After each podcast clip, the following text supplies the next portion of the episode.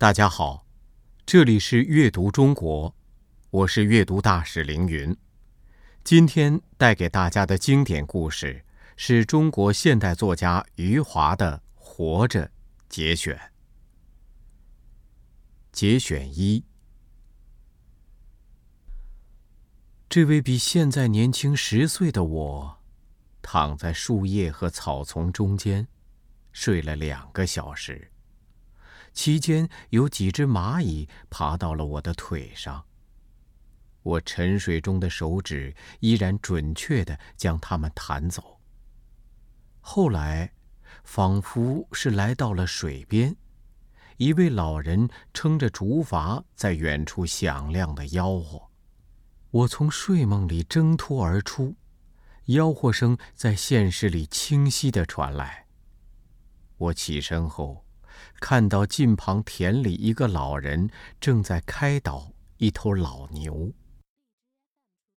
那老牛或许已经深感疲倦，他低头伫立在那里，后面赤裸着脊背扶犁的老人对老牛的消极态度似乎不满。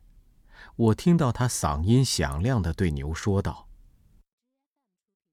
耕田做狗看家。”做和尚化缘，做鸡报晓，做女人织布，哪只牛不耕田？这可是自古就有的道理。走啊，走啊！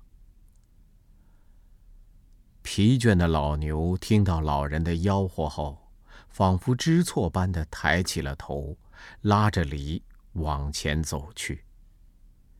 我看到老人的脊背和牛背一样黝黑。两个进入垂暮的生命，将那块古板的田地犁得哗哗翻动，犹如水面上掀起的波浪。随后，我听到老人粗哑却令人感动的嗓音，他唱起了旧日的歌谣，先是口咿呀啦呀唱出长长的引子，接着出现两句歌词：“皇帝召我做女婿。”路远迢迢我不去，因为路途遥远，不愿去做皇帝的女婿。老人的自鸣得意让我失声而笑。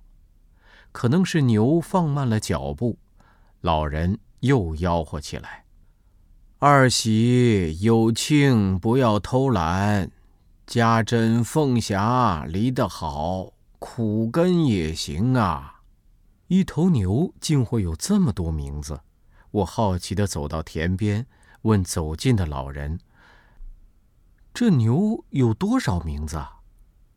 老人扶住犁站下来，他将我上下打量一番后问：“你是城里人吧？”“是的。”我点点头。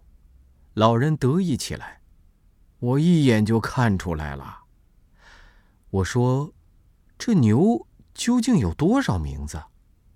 老人回答：“这牛叫富贵，就一个名字。